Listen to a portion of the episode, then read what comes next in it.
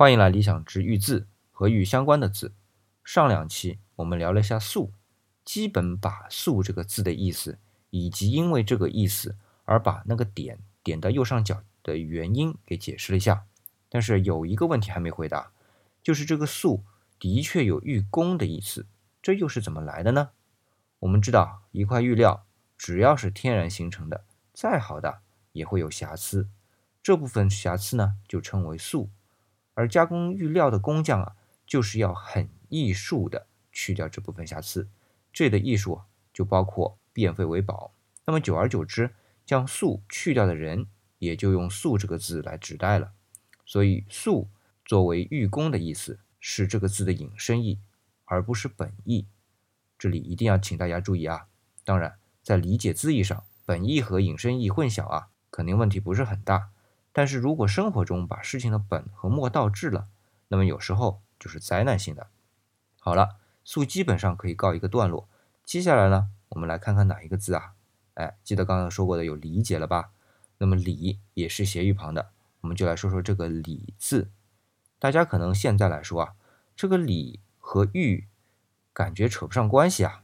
比如物理、理工科、理论、道理、理解这些理的解释啊，总是和顺序啊、规律有关，和育没啥关系啊。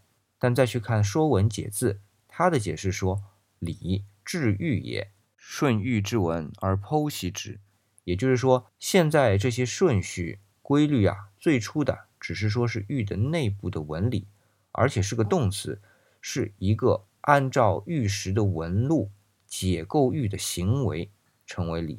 那为什么又会是这样的理解呢？我们把字拆开看啊。左边的斜玉旁呢，暂且放一边不提，先去看看右边的那个里外的里。这个里啊，其实原来有两个字形，一个是我们繁体中衣服的衣里边穿插一个里，那么另外一个呢，其实就是我们现在常看到的上面一个田，下面一个土。这两个字啊，虽然理论上一定是先有田土的里，然后再有衣里边加那个里的里，但是从西周出土的青铜器上看到，基本上还是同时出现的，那就说明它的确存在两个意思。在衣服里的那个里，很多时候是指人性的内里，而田土里更多则表示居住的地方的内里，也就是有一个固定的住所。那么这里有内里，那么相对的就一定有外在。